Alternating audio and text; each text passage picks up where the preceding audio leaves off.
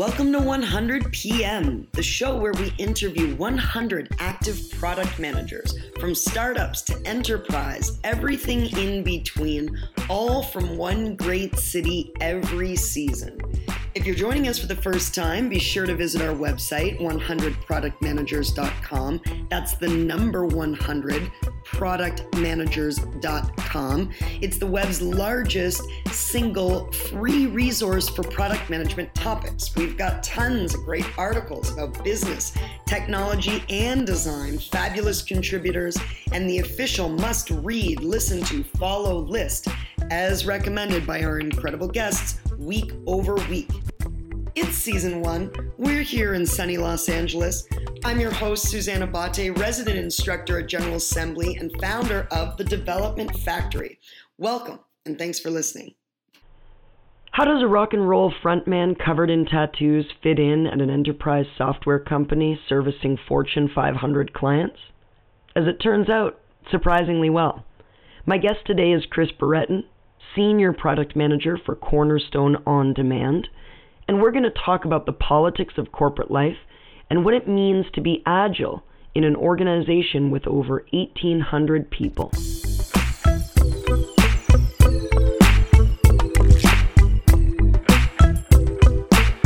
So, why does an entrepreneur give up a business that he built from the ground up sure. to go and be inside of a company and it's a large company it's like 1800 it's, you said yeah it's very so big. not to say that you're a, a, cog in the wheel but that's a I'm big very machine much a cog in right so what's the appeal there um, the big appeal for me was to learn from the ceo um, adam is about 30 feet away from my desk and uh, he's obviously built a company way larger than I ever did. So I figured in the interim of figuring out kind of what I'm going to do next, this would be a really good place to learn from somebody who's done it on a grand scale. How would you describe your personal mix of skill sets? It's a great question. Um, I think I'm much stronger on the vision side and understanding where the market has opportunity and dynamics uh, more so than I am on the writing user stories and managing the process side of things. Okay. Um, and then my second biggest strength, I think, is leading the teams. So uh, part of what I think I've done at Cornerstone fairly well so far, and what I've done in the past with my company, uh, was really find great talent and, and bring the, those people up, kind of produce those people, if you will, um, and really kind of energize teams. So my two strengths are definitely on the, the management side of the people and then the vision side of the product. Uh, and then the third piece of that is the visual design side. So um, I'm a pretty strong designer. I don't think I'm the best designer, but I can get the point across and get us to the next place. I mean, this is one of the things I think that's so interesting and then also challenging about product management is mm-hmm. you're in that pressure cooker between technology business and design mm-hmm. uh, you could be any sort of you know mix of those skill sets sure. and then what's the right mix you know especially if you're somebody that's learning to go into this sure. or wanting to go you know what's the right thing what would you say where would you put your money on for bolstering skills um, I think for bolstering skills, you should spend the time on the things you're not naturally good at. Um, so if you're going to like a GA or any sort of extracurricular learning scenario or opportunity, that's where I would spend my time. Um, I do think though that there's a nice blend of strengths in product management that can benefit each other. So like there are people on my team who are great on the business analyst side of things. There are people on my team who are really, really strong at managing agile process. Um, those are things that I'm not great at, but I can lean on those people for support in, and likewise, they can lean on me for product vision and understanding what we're capable of actually accomplishing. So, what's the the construct of your team in terms of total people? How do you fit into that constellation? Sure. Um, I believe there we're at 35 product managers at Cornerstone now. Um, I run one of the products called Extended Enterprise, which is kind of an offshoot of our big core product, which is our learning management system. Um, the LMS team has three PMs specifically, and then an overarching kind of lead PM that manages that product. And then I kind of am this satellite to them. Um, we each have our own pod of anywhere from five to ten engineers, and then engineers in QA, I should say, and then we have sort of a satellite design department and uh, front end department that support all of the different pods within Cornerstone. So we're, we're an interesting mix. We don't have design and, and UX and front end on the dev pods at all. Uh, which is challenging sometimes. and and so is it challenging because you're all kind of fighting each other out for the attention of that shared pool of UX so, resources? Yeah, I, I, wouldn't say fighting is the term, but there's definitely a a need for more resources, um, as there always seems to be, right? But uh, I think what that's done more so than create any fighting for the resources is create not necessarily the best case scenarios in how we build the user experience.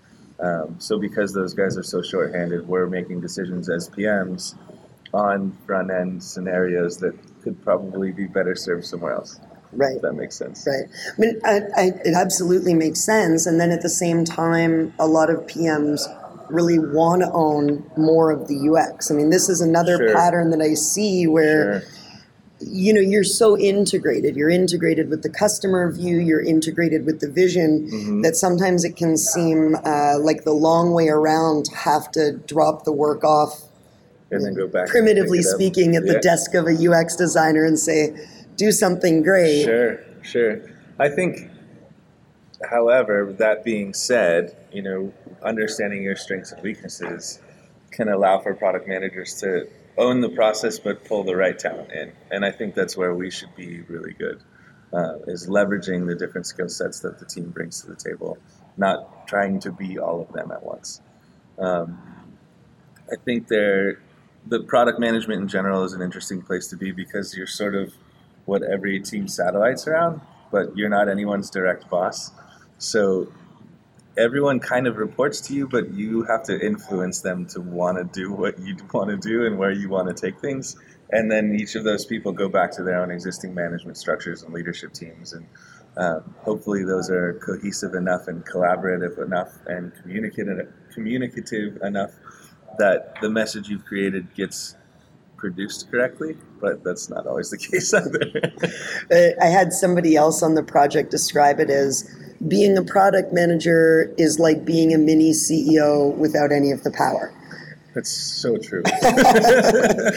but you know, we joke, but this, you know, this is one of the things that comes up in class all the time is mm. that presenting to stakeholders component. You know, you're Absolutely. you're a translator. You're you're talking to developers and mm-hmm. developers see the world through a very specific set of lenses. It's very true. And then you it have depends to, on which side of dev you're talking about, front or back, right? Right. Or you're in yeah. the middle layer. Absolutely. No, that's a that's a an extra important insight. Mm-hmm. A front end developer, they're a little closer to the design side of thinking totally. typically, but a back end programmer very logic based. Yeah, and then they're going, you know how much great programming is here? Who cares if the input field is off? Right. And you're like, everybody. Right. Yeah. That's pretty much all that everyone cares about. software that you built. yeah. But so, you know, you're you're responsible to the business side, mm-hmm. the marketing team, the C level executives, the you're responsible. Team. Yeah. Sales. The product marketing team, the general marketing team, the sales team, the client executives team we have we have the customer support or customer success managers team we have the engineering team the front end team the ux team we have yeah we we are sort of the api layer between all of those teams if you want to call it that. Who i'm not asking you to out anyone at cornerstone but in your experience which department is the most demanding on a PM? Which is the one that everyone on the time runs of from? year, I think. Okay. So we have an interesting quarterly release cycle. Um, we're not a continuous development shop, so with that, every three months come these interesting cycles. Um, when we're releasing new products, the release communications people want all your attention because they need to know what to say and how to say it and that also becomes a product marketing conversation. The minute that's done, it's a sales conversation, and then those people need your time. Um, and then from a day to day kind of scenario, I spend most of my time with my team. Um, so it just depends kind of when and how what we're doing is in existence that people suck my time up. We just had a big national conference uh, that we call Convergence, and that experience was very much all clients wanting my time. So for three days, I was in session after session after session with different big corporate clients that we have that want to talk about roadmap, want to hear about what features are coming down the pipe, want to know where I'm thinking I'm going in terms of vision, but also very much want to tell you exactly what they want and how it should work. Um, and they want a lot of airtime for that, which is good. I mean, for a product manager, those are the people that you're building these things for, and your job is to kind of find the patterns and the vision in all of that feedback, but it can be daunting at the same time. How is it different when your customer is an enterprise level sort of customer themselves Definitely. versus, you know, a business to consumer? And how is that different? I, I think it's a much slower pace, first of all, and the expectations are much greater. So, sales cycles are typically much longer. Uh, the level of critical path, I'll call it, is severe, and big corporations that have compliance driven scenarios that have hundreds of thousands of employees. Infrastructure is super important when you sell something to a LinkedIn, who's one of our big clients. They've got obviously thousands and thousands and thousands of users that this thing has to work for. When you're in the B2C space, I think there's a little more flexibility in terms of kind of MVPing products and releasing them and iterating quickly, but in short bursts. We're releasing things in big chunks that have to go through tremendous user acceptance testing, that have to go through incredible load balance testing that we have to make sure are incredibly secure for the pharma companies of the world. And it's a it's a different game for sure at enterprise versus B2C. And I, I wouldn't say one is better than the other. I like B2C better personally, but I'm in B2B. You're here, well, you're here to learn. Yeah. There's the, uh, you know, are you familiar with startup vitamins? Yes. Yeah, so they have that one, fuck it, ship it. Yep. Sounds like that's not a mantra you guys use at never Cornerstone. Cornerstone. What's the And Cornerstone does, it creates a equivalent? massive problem. Uh, the Cornerstone equivalent, equivalent is descope, descope, descope. Oh, man. So, Make sure it works, even if it's less large than you wanted it to be. right, no bugs at any cost. Powered by, just to go back to your entrepreneurial past Sure. versus your intrapreneurial present. In your entrepreneurial past, powered by really sort of built products for businesses. So business would come. We got to that point. Um, when we started, we really intended to be a B2C. It originally started as a consumer photo hosting platform before mobile was mobile. Um, when that started working, we saw it was because it was a photo storage site. We saw camera phones starting to happen. I remember I had a Palm Treo that had a stylus that pulled out of the back, and I think it was like a half a megapixel camera that almost was worthless. But we were in that environment and saw that coming. Um, so we originally built. Then the next layer of picture healing at the time was a photo sh- sharing app, but it shared from your phone to our storage site. And then we were getting pictures of things like sandwiches, and we didn't understand what was going on at first. Like, why are you keeping a picture of your sandwich? so you guys were at the bleeding shoebox? edge of the amateur foodie photography world. Yeah, it was interesting. Um, and then we decided, you know what? Let's scrap this web-based shoebox, if you will, where people keep keepsakes, and become about the moment, right? And that's really what we were seeing in the photos that we were collecting from the mobile devices. Was it was more about what was happening right now and wanting to share that moment, but there was no way to share it yet, other than push it to a site like ours and then grab it from a site like ours and put it on MySpace or Facebook at the time. Um, so we built a photo sharing app, and that was doing fairly well until Instagram just crushed us. Um, after that, we kind of had to come to the table and figure out, you know, what what are we good at, what are we bad at, what do we know, what don't we know, and the whole point of the the business has always been to support nonprofits through technology. Um, and at that point, the model was based on this point system. The more you use the platform, the more our, our ad revenue went to your favorite organization. Um, when we decided to come back to the table and figure out, do we kill the photo sharing thing because Instagram's totally won? Um, what do we do next? Next really became a platform for nonprofits to build mobile applications easily. So we're sort of this do-it-yourself mobile app builder.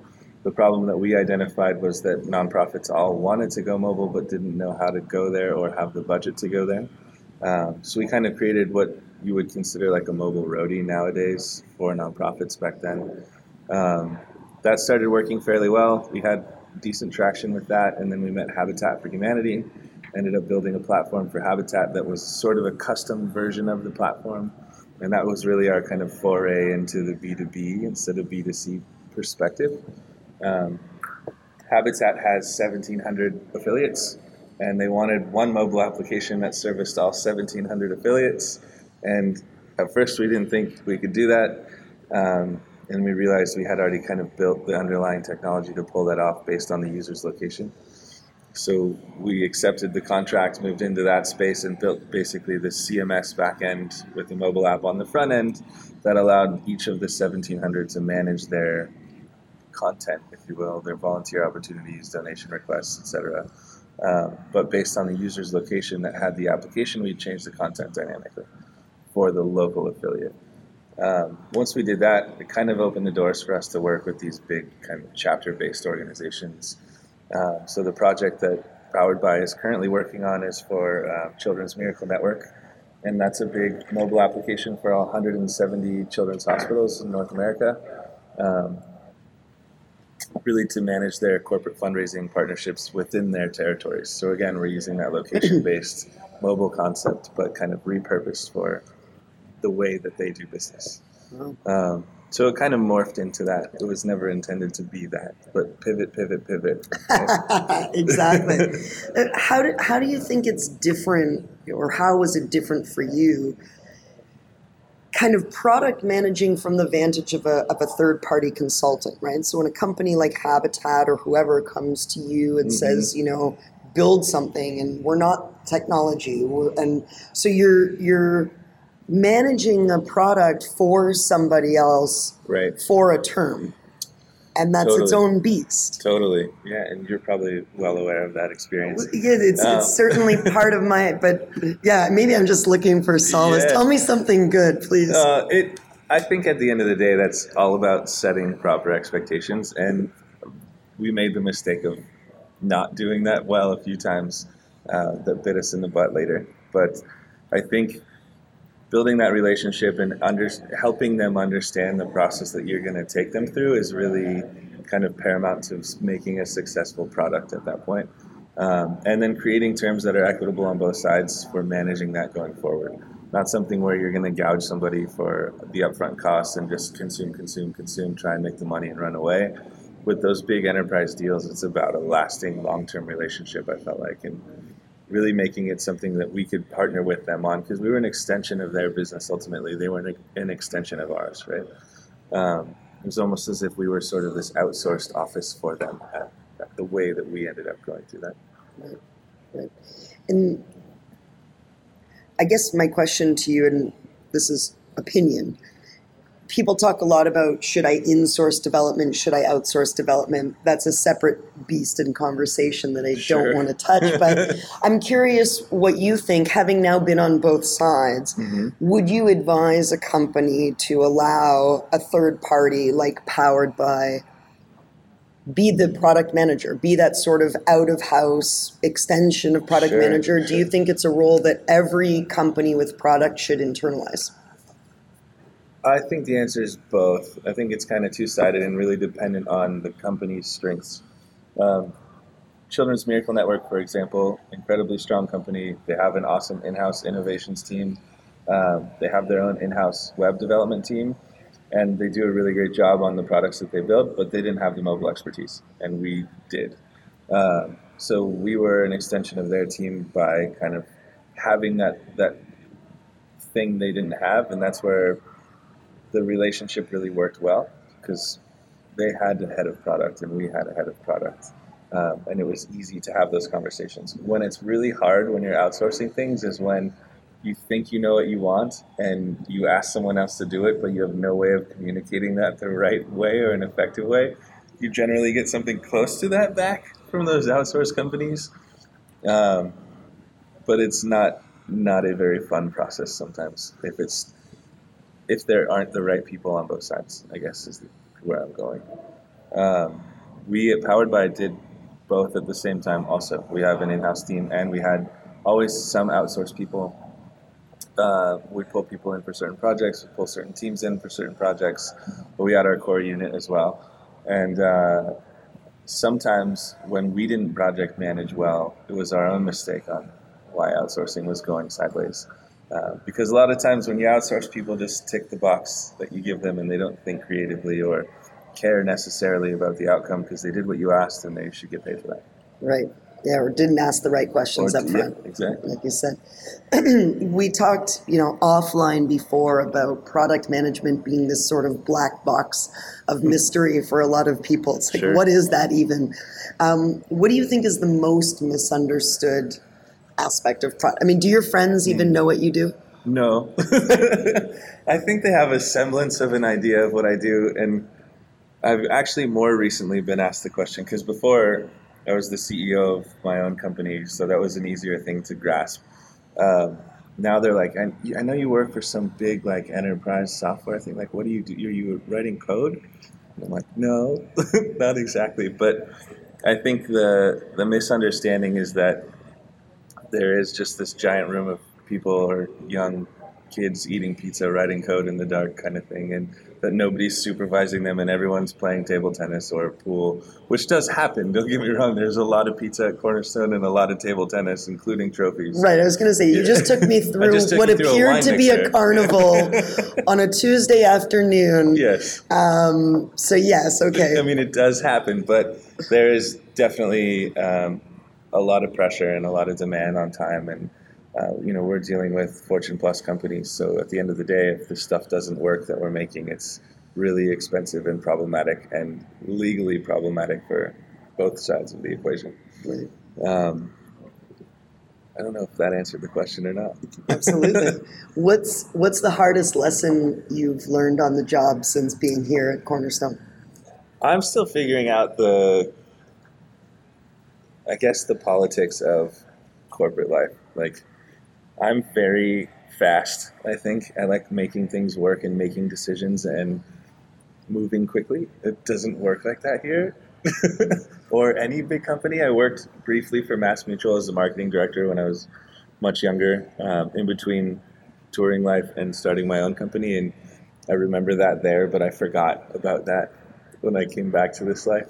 And uh, I'm still figuring out how to shut up at the right time, I guess.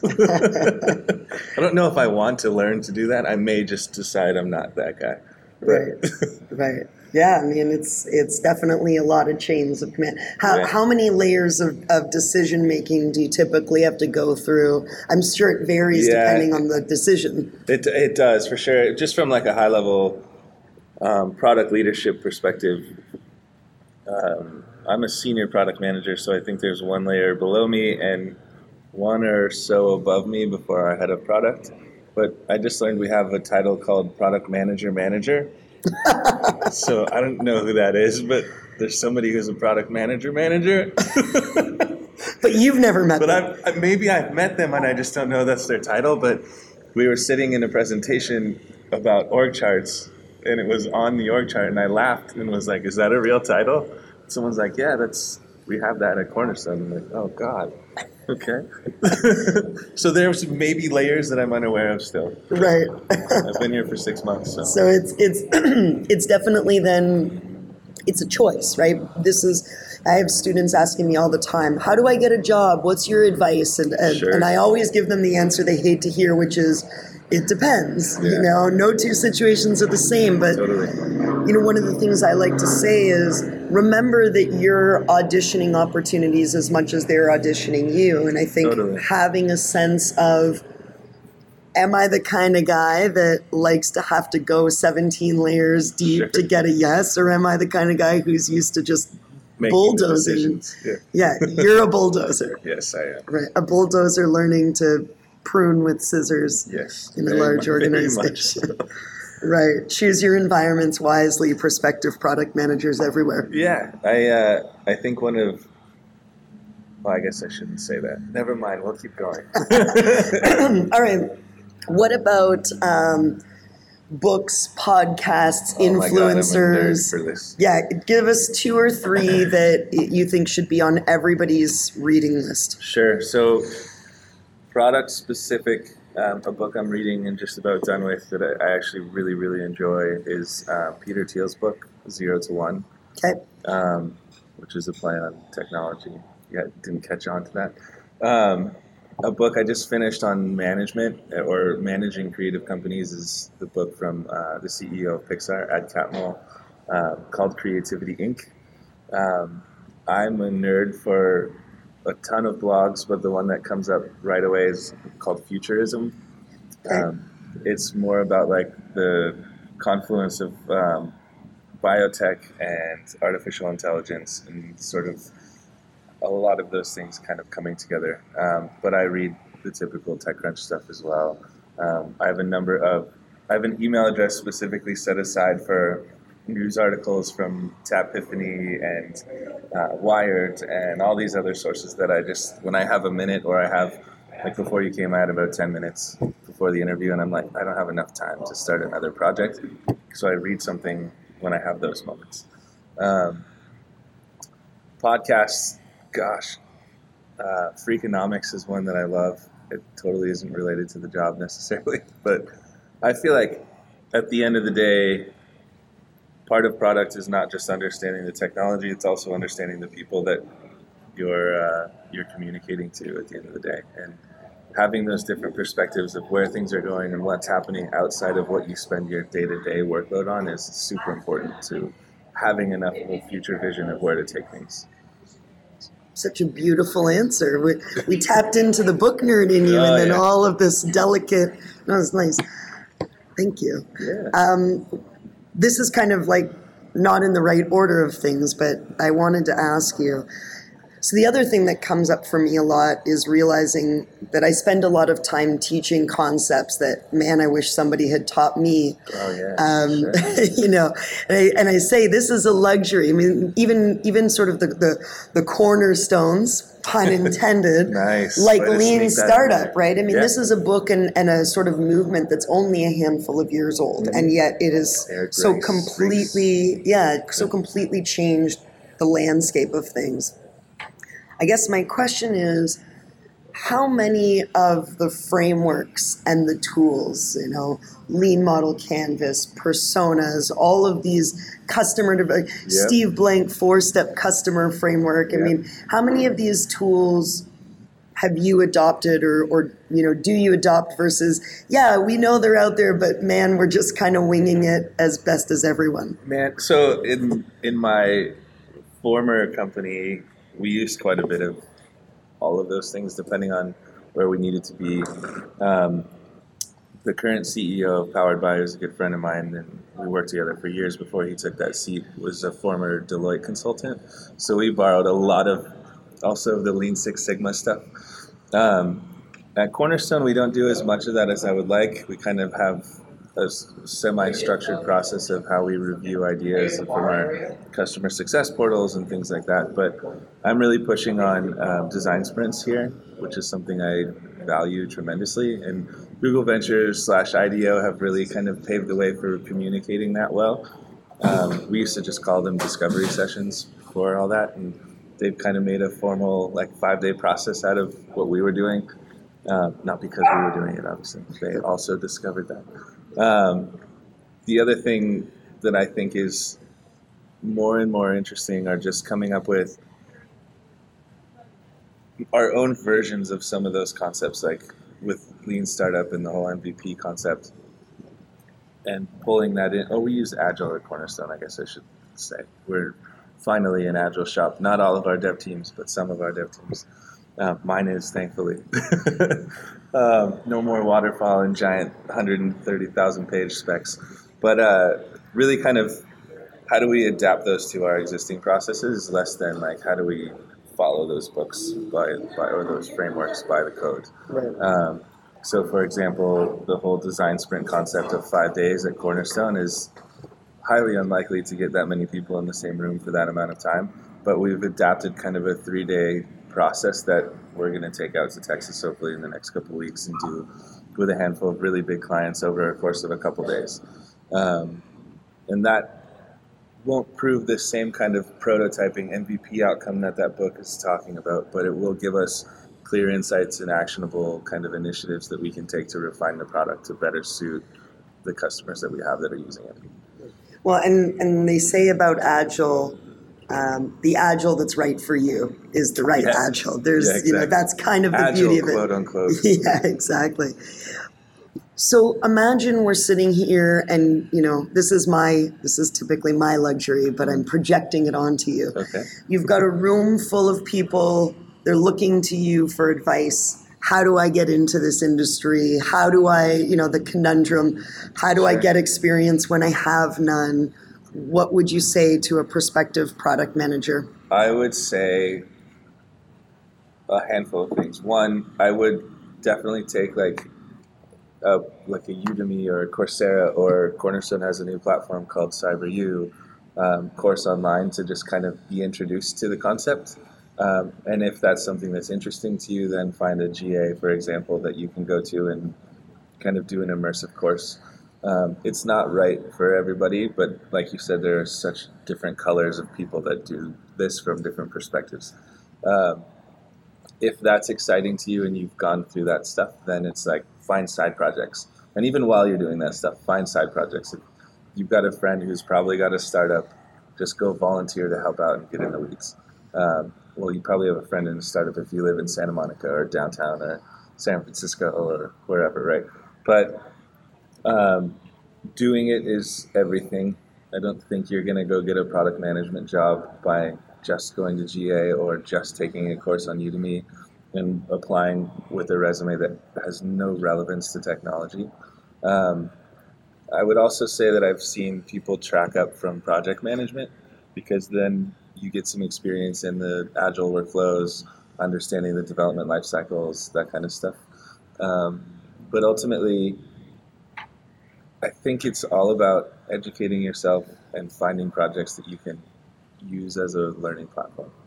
If that makes sense. For sure it does. For sure it does. Last question. Whoa. I know we're done already. Um, do you have kind of a, a personal mantra or quote? You know, something I can put on a mug and sip out of and say, "This is this is Chris's ultimate POV distilled down to a sentiment." Uh, God. Um, there's a handful, I guess, of this too. My girlfriend just got me a mug that says "Got Singularity" because I will bore you to tears with my opinions on where that's going. But um, one of my mantras is "Humanity is perception," and that's tattooed down my spine. And my whole thing with that is that at the end of the day, it doesn't matter what reality is to you. That reality is something completely different to the person next to you. And if you can accept that, then you can move on, hopefully, in a collaborative way. So what's real to you is different than what's real to me, and hopefully we can find a middle ground there. Right? Absolutely. I, I have a variation on that. It's uh, whether you think you are or whether you think you're not. You're right. Yeah, that's good. It's like uh, it's true, right? We we have made up our minds, and so We have our to. consumers about our products too. That's very true, and that's very hard to change. Yeah. It's very Yeah. hard to change. One of my favorite all-time books about it, Positioning, Jack Trout. Did you ever read? It? I haven't read it, but my girlfriend is currently reading. it. really? Yeah. That's fun. Because this is an old book. I think it was '71. It came out. Oh wow. Um, Red and white cover. red and white cover. Yeah, if you are the book nerd you purport to be, you know, he writes with such conviction. Mhm. And uh, even though it's a lot of old school sort of marketing and brand, I think the concept that's the most powerful is people are going to make up their minds. So if you can help them make it up the way you want them to, Yeah. that's the best thing you could do as a brand because once they decide otherwise, it's there too. That's very true. Yeah. Yeah. Cool. Well, check Cool. it out. And uh, thank you so much for being part of the project. We're Thank uh, you. richer I- for having had your opinions here today. You're listening to 100 PM, the official podcast for 100productmanagers.com. If you haven't been to our site, please check it out. We have so many great resources for anybody looking to learn more about product management or starting a technology business. I'm your host, Susanna Bate. Join me here. We've got a new conversation every Tuesday. We'll see you next time.